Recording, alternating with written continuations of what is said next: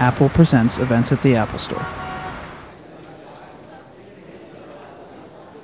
Ladies and gentlemen, we are very lucky to have with us tonight one of the co stars of the movie, Adam Ad-Rock Horovitz, and writer director Noah Baumbach.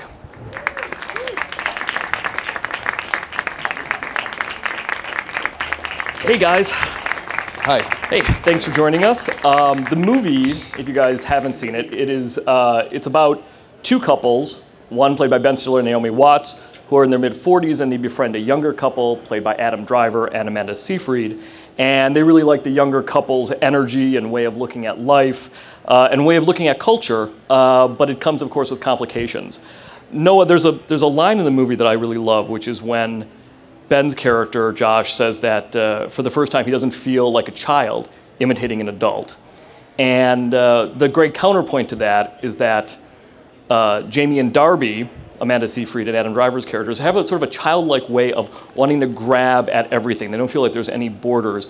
But both couples are very likable. Was it kind of tricky to make sure that neither one was weighted too far uh, in either direction? One too sympathetic, one too uh, not so? Well, it, it's also it was further complicated in the writing because we meet the younger couple through the older couple's eyes and experience. So, it, you know, we're we're also kind of when we first meet Adam and Amanda's characters. There's this kind of they're sort of romanticized even because like Ben is romanticizing them. So. Um, we're not even getting quite a fair look at them probably from the beginning even of the movie but i mean i, I, I kind of felt like I could easily invest in everybody, and and you know I, I didn't feel like I took sides particularly as I was writing it. I mean, it, it was pretty. Uh, um, you know, I, I think I was sort of trying to equally poke fun of everyone and also equally give everybody their due. Yeah, because even though Jamie and Darby have got a, there's some complications with how they look at the world, especially Adam Driver's character. Their their earnestness is still sort of appealing. Their earnestness is something to uh, to admire in some ways. Yeah. I think yeah. so. And, and I mean, even with Adam and, and Maria's characters, who are we also meet at the beginning of the movie, and they're kind of, you know, in this sort of. Uh, they're in this sort of romance of just having a had a child and sort of you know, and we're having fun with that at the same time that I also, you know, didn't want to, you know, make too much fun of them. I wanted them to sort of also, you know, that's why you cast people like Adam because he makes what Fletcher so likable. Adam, the, your character Fletcher is actually uh, I see him as sort of a cross between a truth teller and sort of the poster boy for middle age acceptance. Yeah. Uh, which is a very important thing for those of us in middle age. Uh, how did you come to the role? How did you come to the project? Did you guys know each other? He, he asked me to do it. Did you think of Adam for the role? Had you guys met before? Yeah, and, and I'd been wanting to find something to do with Adam, and so uh, when I when I uh, you know was thinking about who to play this, I, I, Adam was my the first person I thought of. Yeah. I think we have a clip. There's a clip from a restaurant scene that might be a good time right now to kind of go to and show the energy between the characters. We're the boring couple with a baby. What have you guys been doing? Tell us something fun. Oh, we met this interesting couple, Jamie and Darby. He's a young documentarian, and she makes ice cream. I don't know what to make of them, honestly. I like her. They make everything. It's infectious. For about 12 hours, I thought I could build my own desk. There's something about being around them that energizes you, you know? How old are they? 20... 25, 26. 26, 27. They're children. Yeah, nine years ago they couldn't vote. But they're married. Why? You should see this guy's record collection. It's Jay Z, it's Thin Lizzy, it's Mozart. His taste is democratic. It's the Goonies and it's Citizen Kane. They don't distinguish between high and low. It's wonderful. When did the Goonies become a good movie? It's actually a great a great launching off point for this question, which is that is there a danger when you're only communicating with people of your your own circle, your own age group, that you feel like um, every you're only just essentially in an echo chamber in terms of what you like and what you don't like. I, I think that starts when you're when you're young. Yeah. That you decide this is this is who I am, this is my thing, this is what I like, and then to actually get older and grow into liking other things is Yeah. uh, is kind of important and difficult. Yeah, Because you know, as you get older, you're like, oh, I know that. yeah, I, I like that, or I don't like that, or I know what that is. yeah. Yeah, I know what that is. That's a good. That's a dangerous thing, isn't it? Yeah. I know what that is. Yeah. Yeah. But I've been doing that since I was 15. Yeah, yeah, so have I actually. I mean, right. I mean, you kind of I feel mean, like you know do like what you like, yeah. But do you think? I think there's actually a great thing that the movie sort of says about not just about middle age acceptance, but also about uh, middle age curiosity and and trying to find it. it. The avenue through the film is through Jamie and Darby, but the reality is that if you shut yourself off to new technologies, new new types of music, new types of movies, you're really missing something, aren't you? Yeah, I mean, I think it's about. I sort of further to what you were t- saying, you guys were just talking about. I think it's about being open to new experience, you know, and you know, not deciding that this is, you know, not getting too comfortable with this notion of like this is how it is and this is how it's going to be, you know, which can also, you know, it can be a defense, but it can also be depressing, you know, and and I think you know, particularly, and, and in the case of like a marriage or in this marriage, you know, are we, you, you know, it, is, is it is it just going to be like this till the end, you Yeah, know, or yeah. you know, and and you know, is that okay, or does it need something? I mean, I, I always felt like in a way that they, you know, Ben and Naomi's characters knew on some level that they needed something to shake things up, but they, it, it was unconscious, and, and, and in a way, the younger couple is like conjured up as a, Yeah. you know, as, as a kind of, you know, a, a, a- kind of way to rescue them. like a genie in a bottle or something. It's a Yeah. wish they didn't know they were making. right? Exactly, Yeah, exactly. Yeah. The, we have another clip if you guys want to run it right now. This is actually another good scene that uh, I think shows sort of the way the the lots of different cultural appropriations are happening in the in the film. Remember, ask him questions. You're interviewing him. He'd be goddamn lucky to invest in your film. Okay. Talk about shit he understands, see? Short and to the point. Right on the street, man! Psych him up. Talk about war, talk about power, race. Make it relevant to him. Right. Be yourself. Everyone else is taken. Ira was beautiful today. We're gonna have a screening of the cut footage at the apartment on Friday. You cut it already? You just shot it two days ago. I know, I was up all night. It'll be okay, Joshy. Don't you fret. Yeah, well, you know, maybe uh, take a day or two. Make sure you like it. Or it could take 10 years. With you, Joshy. The thing is gonna be totally brilliant.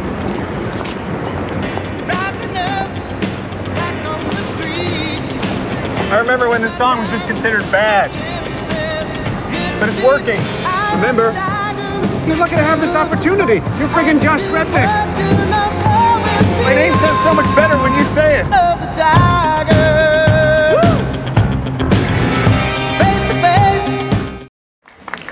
The, the issue of cultural appropriation is a, is a very interesting one. All of us being born in the 60s, I, I think we can all agree, like we like our touchstones to be appreciated by people who've come after us, but we also don't want them to be claimed by anyone.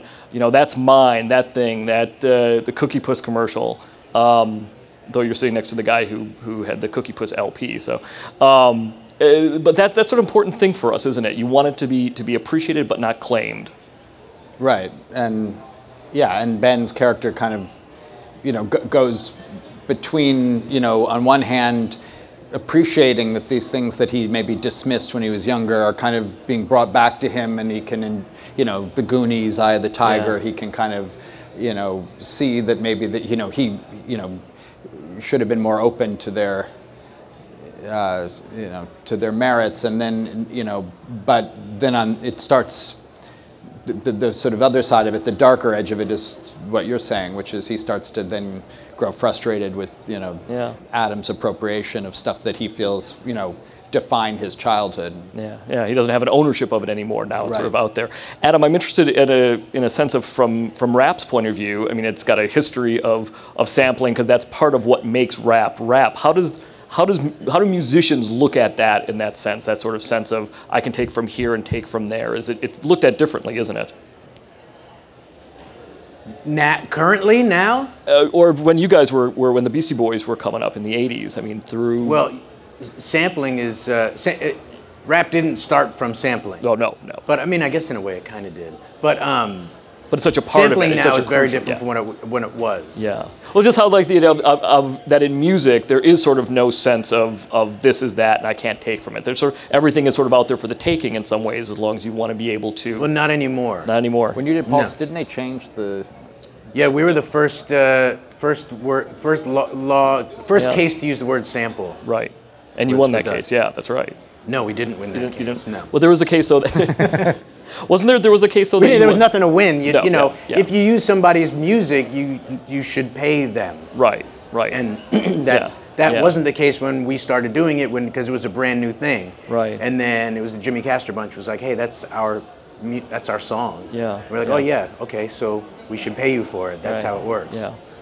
You know, spinning it out to a larger sense, do you guys feel like there's a there's more sort of there's there's weaker barriers in that way now, and I'm not just talking about music, but I'm talking about you know with with everything from YouTube to even reality TV. The the way the movie sort of deals with it is a sense of that Josh is a documentarian, and that truth itself is sort of something that has sort of fluid borders for Adam Driver's character. Um, I feel like because of technology and because of sort of just the way the culture looks at things now, there is less of a defined sense of that's truth, that's not. This is is a documentary. This is not. Noah, does that does that sort of track with with how the film represents it?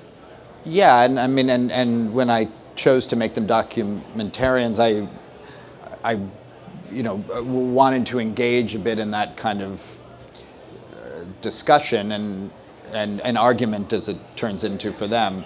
Uh, but I don't I don't have you know answers for it. I don't I don't you know necessarily know uh, you know have, have a strong feeling about like oh well the way Jamie does it is not appropriate or anything like that. Ben feels that in the movie, but but you know a lot of that is even Ben is searching for something Right. much he, he, he makes it into Jamie's sort of truthfulness, but he's really looking for something in his own life and his own relationship, and he's put it on Jamie and, and puts it on this sort of, you know, ethical, you know, these ethical questions of, you know, in, in you know, in, in, in art and documentary. But I, I you know, you know, it was a way to kind of have those arguments, but also kind of make it about something Yeah. psychological and emotional, Right. which was, you know, if you if you find you, you've got something like that in a script, it's always a good thing because then you can kind of talk about one thing without really talking about it. That's right. And in fact, Charles Grodin's character, who is Ben Stiller's father-in-law in the film, sort of represents another level in some ways, a, a, another generation of documentarian for whom there's even another sort of sense of truth, right? Even a, more concrete sense in some ways. Yeah, well, and also in the movie, it gets conflated with ambition, which I think it does in in life too. I mean, in, or in, in people's lives and in conversation about this stuff of of you know success and wanting success and what does that mean and what does it mean to be a success. I mean, I think all of those things are also very much Ben's character's struggle. So you know, and, and his sort of idea of Grodin's, you know, that Grodin has, you know, maybe some, uh, you know, is, is the wise man on the mountain who, Right, who right. you know, back in the 60s and 70s, they were doing this in a pure way. And, Right. you know, it's not that simple either. Yeah. It's also an amazing Charles Grodin turn that, uh, for those of us who are Grodinites, it's, uh, which I think sounds like a cult. Grodinite. Yeah, I know that. We have another clip we'll take a look at right now. What's going on? I'm sorry, we didn't think you'd want to come. Why? Well, for one thing, these are people our own age. Oh, come on. Well, maybe you have a Titsika ceremony or something. Ayahuasca. It was therapeutic. I learned some shit. I think Cornelia did too. Yeah, I did too. Learned some shit. Yeah, you guys were whacked out on Peruvian mescaline. Of course you learned some shit. I went under during a colonoscopy last week. I learned some shit. Don't patronize us, man. Listen, we don't know how else to say this, but we're worried about you guys. Yeah, you know, I mean, I respect the fact that you don't want to have kids. Don't make this about the baby cult, okay, Marina? I don't appreciate that kind of superior attitude. It's really ugly. That's not what I'm saying. I can't help it if I want you to have kids. We think you guys would really benefit from it, that's all. don't realize how inappropriate it is to say it the way you say it. Not everybody wants a baby. Not everyone can have one all the time. Hi, sexy ah, Elise, come in. Bruce, come in. Thank you. Hey, you've lost weight. Uh, yeah, it's my Since we've had the baby, I feel you pulling away, Cornelia. I just do. What's with the hat? What? I went to a fucking baby music You look like class assholes who with went to high school with it, cruise by prom but not go in. Do you know how humiliating that We're is? old men, Josh. Speak for yourself. Why is that humiliating? This is my life now. You're an old man with a hat. It can be very isolating and lonely when you have a kid. Yeah, I can tell. Let's go, Josh. Stay. You're here. Come in. There's no way we're coming in.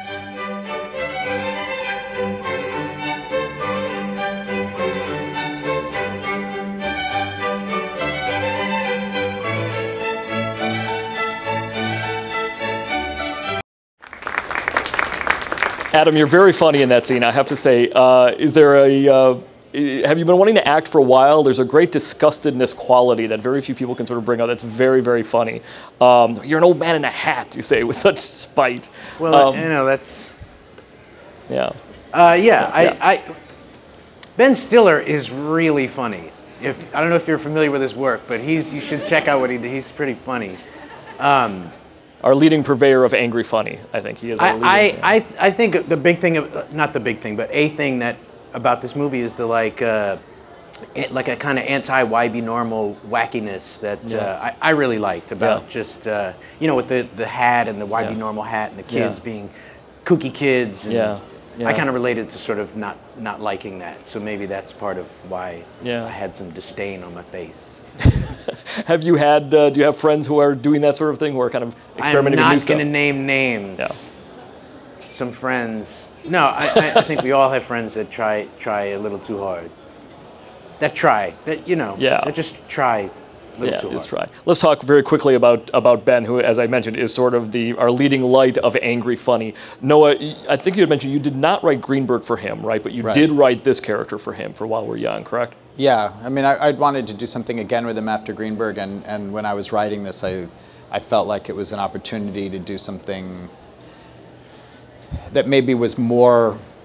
Part, of the pleasure of Greenberg was, was, was taking Ben and putting him in a very unfamiliar character, unfamiliar for him as well. I think he, I mean, he found a way to kind of relate to that guy and play him brilliantly, but he was, you know, not, he's not like Greenberg. Yeah. Um, uh, the but with uh, this character, I felt like it was a way to maybe do something that was more in his comic voice, but but to place it in you know my environment. Yeah, and and his co-stars Naomi Watts has a, has a terrific sort of seeking quality. She's sort of naive and seeking and and sweet and funny all at the same time. Adam does this great thing with. I want to bring up Adam and Amanda in, in terms of just directing them. Um, Amanda has a great moment where, where, the, where she and Naomi are walking across the street, and she's not looking at Naomi as they're walk, they're walking and talking, and she just has she's just talking out into the air, which I think is a great Right. bit of, uh, of sort of actorly presence of conveying something. And Adam does this thing with his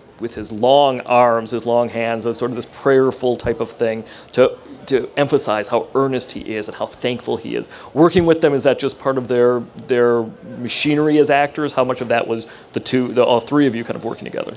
Yeah, and, and I mean it's uh, it's it's it's it's what they bring to it, you know, and that's the great thing about you know when you cast right and when you have actors like that that they, you know, they're they, um, you know, I, I get asked a lot like about how much I, you know, allow for improvisation, and the, the answer is none, but then but they bring all this uh, you know they they reinvent these characters you know and and the you know that's what what I'm looking for and what the pleasure is for me in, in, in making these things. I mean, with Adam, we and, and Amanda, we talked a lot about the characters. We had a, you know ideas and things, but um, you know so much of it is just sort of what they Yeah. you know you know create. I mean, Adam is so interesting. Everything Adam does is so unexpected and interesting. Yeah, yeah. The alchemy there of the of the script working with them is really terrific. I agree.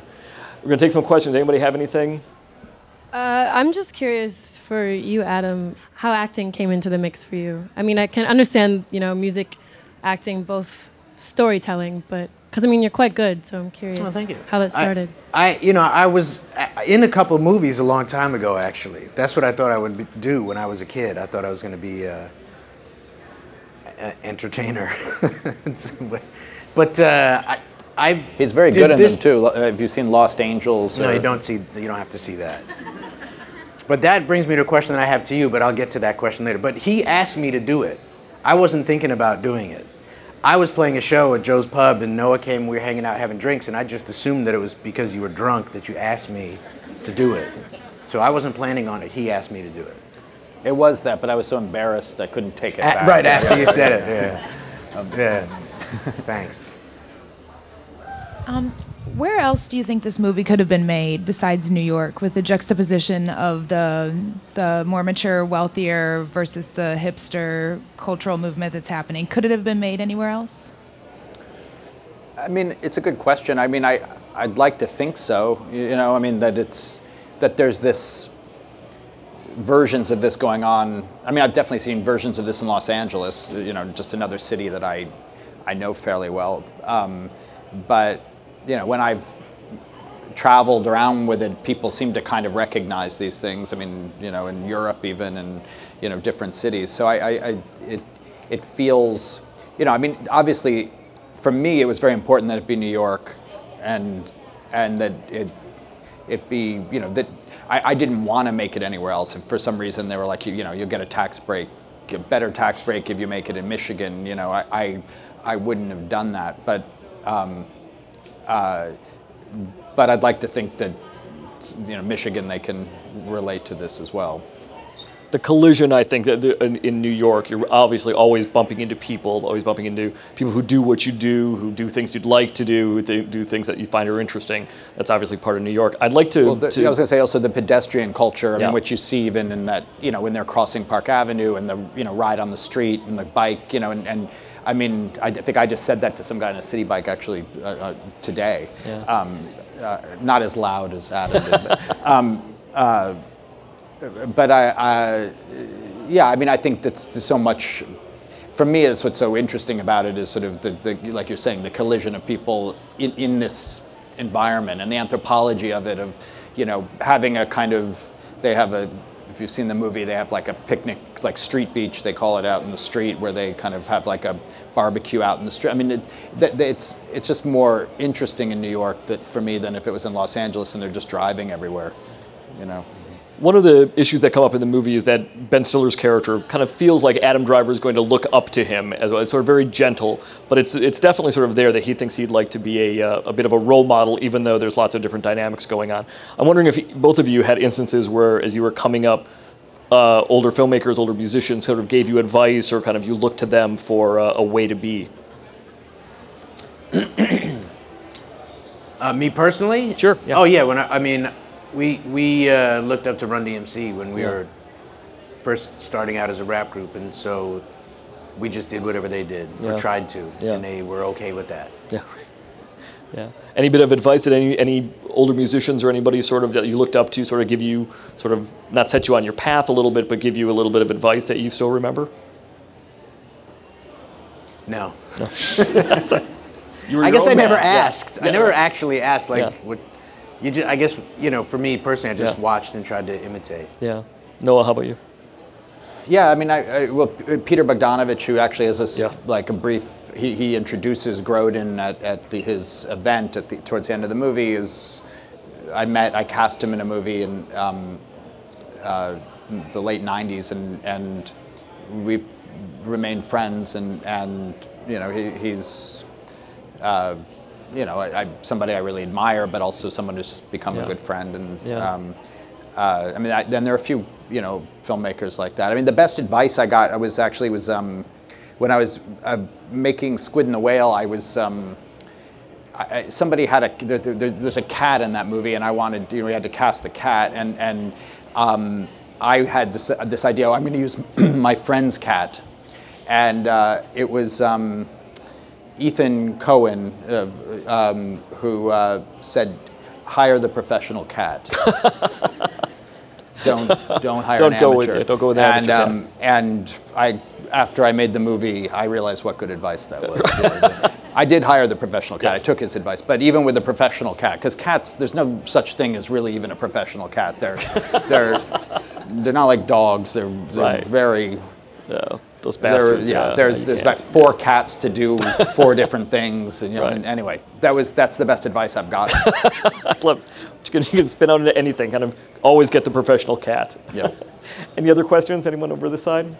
Hi, uh, this is a question for Noah. Um, Noah, I was just wondering um, how, when you've written with someone, um, how different that process is because obviously you've got a character in your head when you're writing that character, but when you have to share characters with another writer, I mean, uh, specifically, I guess, you know, um, Life Aquatic or, you know, Fantastic Mr. Fox. Um, yeah. Yeah, I mean, the two sort of, you know, I guess the real collaborations I've had are with Wes on those movies, and then with Greta on Frances Ha, and and um, the movie we have coming out later in the year called Mistress America, um, and you know, I, I really, it's it's. I feel like it's like the movie kind of lets you know how you want to do it to some degree. You know, like, you know, in the case of the the Wes ones, one was his idea, and he asked me if I would help him, you know, kind of develop it and write it. And so it was very kind of clear, you know, parameters of like I'm here to kind of help you make your movie and make it the best thing for you to make. So, you know, which is you know freeing in a way too because you don't have to worry about how, what you're going to do with it. You're just making it for them. And Fantastic Mr. Fox was an adaptation of a Roald Dahl book, so it also had there was source material that we had to interpret. So that had its own kind of, in a way, it was almost like three of us making it, you know. And um, and the things with Greta were for her to be in too. Um, so in, in, a way, they all had very specific uh, sort of uh, goals in mind, you know. But I, I find you know, it, I like doing both. I like after a while if I've done, if I've written a couple things alone, it, it's it's a great, you know, just you go crazy. I mean, it's like it's good to like then involve somebody else and make it a conversation. But the other thing too is that they're both were friends before, you know, before we we did it. So it wasn't like you know we had to learn each other. We kind of already had you know a shorthand. When did you start this script? The script was a couple of years ago that you started, right? This script actually I started um, after, and I and I and I had a version of it after Greenberg, and we were it was going to we were going to maybe make it then, and then it didn't happen for various reasons. So then. Um, I, Greta and I made Frances, and then um, uh, and then so then and then we were done with Frances. Ben was making Walter Mitty, which he directed as well. So it was a big commitment for him. So I had a long time to wait for him to be done. So then we actually went and made Mistress America, which even though it's coming out after this, we shot before this. Was it good to come back to this after a little bit of a break? Did you kind of look at it with fresh eyes? Yeah, and and and I changed, I rewrote it and you know changed some things and um, yeah, it, it was. I think. Um, you know, I'm glad I made it the way I did, and you know, not not, you know, the other way. Yeah. Whatever that would have been. We have time for about one or two more questions. Yeah, we're here. Hi, um, I have a little bit of a reverse question from earlier. So now that you both are established, how do you give back to others? You know what I mean? If somebody wants to ask me, you know, for my opinion, I'll, I'll give it. I, you know what? Actually, I was at uh, I was at the Knicks game the other night, and a kid asked me. He said, "I'm a musician. I want to be uh, in a band," and blah blah blah. And he's like, "Do you have any advice for me?" So that actually did happen to me just like three nights ago.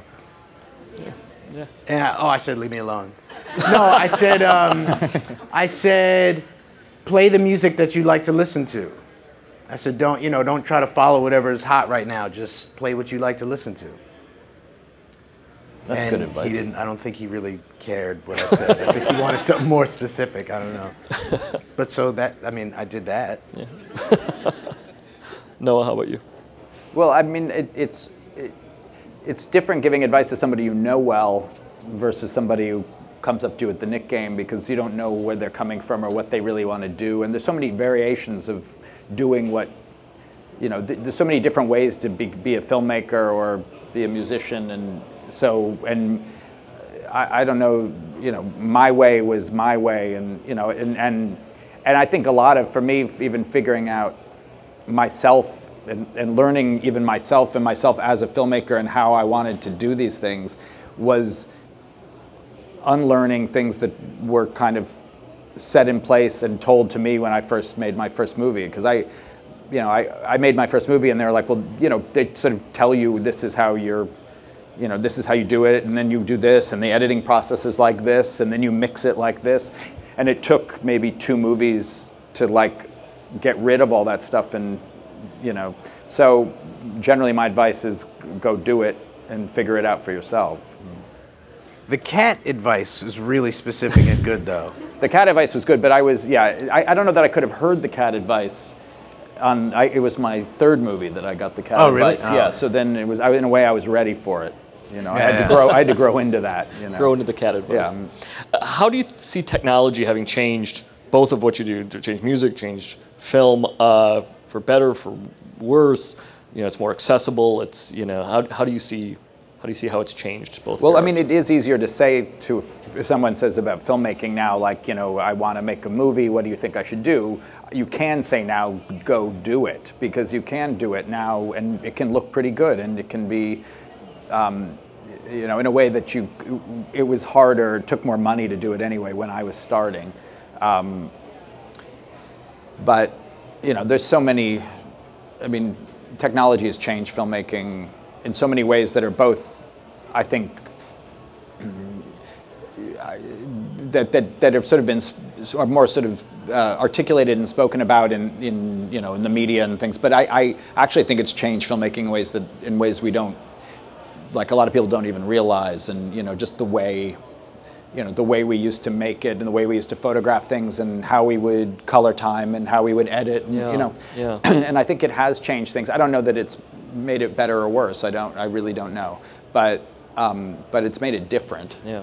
Somebody, somebody mentioned to me uh, a couple of months ago that, that how they block scenes or how they how they stage things. There's more two shots or whatever because they're oftentimes thinking this might be looked at on a screen this big. That's interesting. You know, and it's uh, obviously they're not making Lawrence of Arabia, but by the same token, they're sort of thinking about that a little bit more in their composition.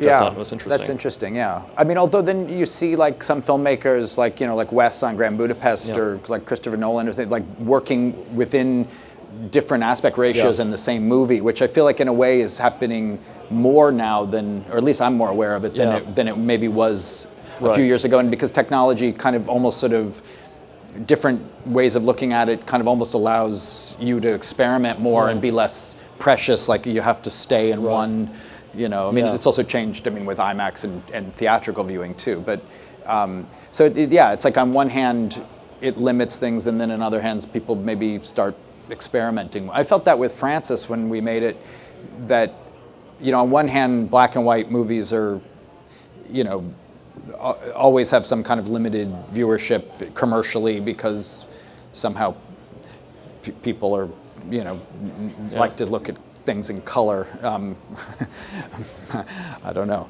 um, but uh, uh, you know it seems like Yeah. old timey or Yeah. something but at the same time I feel like you with you know the way peop we all have our, on our phones and all the different apps and you know that there's more like black people are more black and white's more accessible Yeah. too in a way Yeah. than it was maybe Yeah. 15 20 years ago Yeah. so i don't know I think so. Yeah. Adam, how about musically? Do you think do you think it's easier? Oh no! It just re- it just reminded me of something that happened a few years ago. Just uh, no, because we mix records. You know, you when you mix a record now, you really have to think that most people are just going to listen like on their computer, you know, on their laptop speakers, which is not the same. Yeah. Because you have to listen to that, or you have Beats headphones that sound amazing, or you have this, and so Right, which do you decide to do? And it just reminded me that we were mixing our. I don't remember which uh, last record it was a few years ago, and Adam Yauch was like, "Oh, we're doing a, a mix in quad. We have to." Oh. Which is like nobody Paul, has that. Nobody has like a four-speaker home stereo. Yeah. He's like, "Oh no, no, no! A lot of people have that. no, nobody has that." Right, right. And we did it, and it sounds really fucking cool. But Yeah. I mean, like four people have probably heard it. But that's interesting. Yeah, you either have to go. You're right. You're thinking about this or thinking about that. It's a very interesting, the disparity between the two. There was a question over here in the front. I want to make sure that we get to those guys. Um, I'm curious about how you think While We're Young fits into your larger body of work because I know it has this sort of familiar, overgrown adolescence narrative, but it also has been called your most commercial or accessible film to date. And I'm curious if you see yourself going in that direction or how Mistress America is going to unfold. I'm the I'm probably the wrong person to ask that question to. I mean, I I, um, uh, I keep trying. I keep introducing the movie as my most accessible movie, just because I feel like all right, This is the one. people are saying, yeah. Um, uh, but you know, I, I'm, I kind of make the thing that's interesting to me, that's in front of me, you know, or that I present in front of me, that I come up with at that moment, that seems like the livest wire in my brain, that feels like, oh, this might be a movie. Let's, I'm gonna, you know, and and and I don't, I don't think about it in terms of any kind of conversation it's having with previous movies. I mean, it's, I understand that I seem to kind of return to themes that, you know, I, I, that that clearly must be interesting to me, you know. Um, but uh, To but, me. to me, yeah. Except with this one, maybe some other people are interested in this one. Um, it's accessible, uh, but uh, but I don't but I don't really think about them as in, in, in a, like a kind of you know maybe one day I'll look at all the Blu-ray well I don't even know there'll be Blu-rays at this on this day I'm talking about but uh, you know or streaming or whatever I'll see them all on a shelf somewhere you know and, and I'll have some kind of epiphany but I, I you know I, I just sort of get interested in what's in front of me and you know keep going.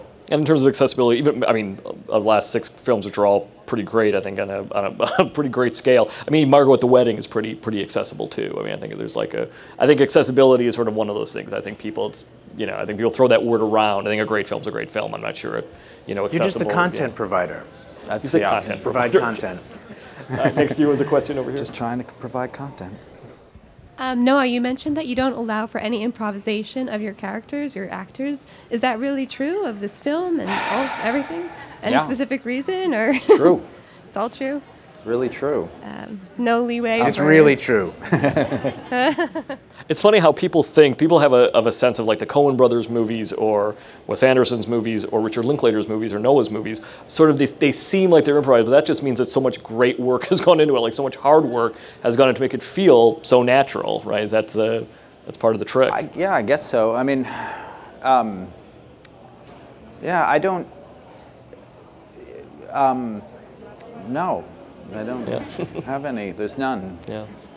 Um, you know, I mean, it, when I'm writing a script, it's like I'm improvising it as I'm writing it. You know, so I mean, it starts up here at some point. You know. Um, Let's just say I've been improvising for the past 30 years. and working with Noah, you can't say um. Unless it's written on the page, you can't say um. You can't say like. no But- um, no like. but yeah. the but the idea, you know. I mean, you can. You just you're gonna have to do another take where you don't say um or like, and that's how it goes. and, and it's fun, right? It's Um, fantastic. yeah, yeah. You really uh, learn something. No, no, no. It's Um, it, it, working wor- working with someone like Noah. It's uh, it's nice when someone you know has a, a clear view of what they want to make, and you're just we're here to make this thing, and we're all here for you, and and it, you know it's nice working with somebody that that has that, and you want to help them do what they're doing. Uh, when you guys look at your earlier work as a filmmaker, as a musician, do you see the man you'd grow into 20 years later, 15, 20 years later, or something? Because it kind of feels like that with this with this movie. You're looking at these these characters, Adam and Amanda's characters, and uh, Ben Ben's character especially, but also Naomi's.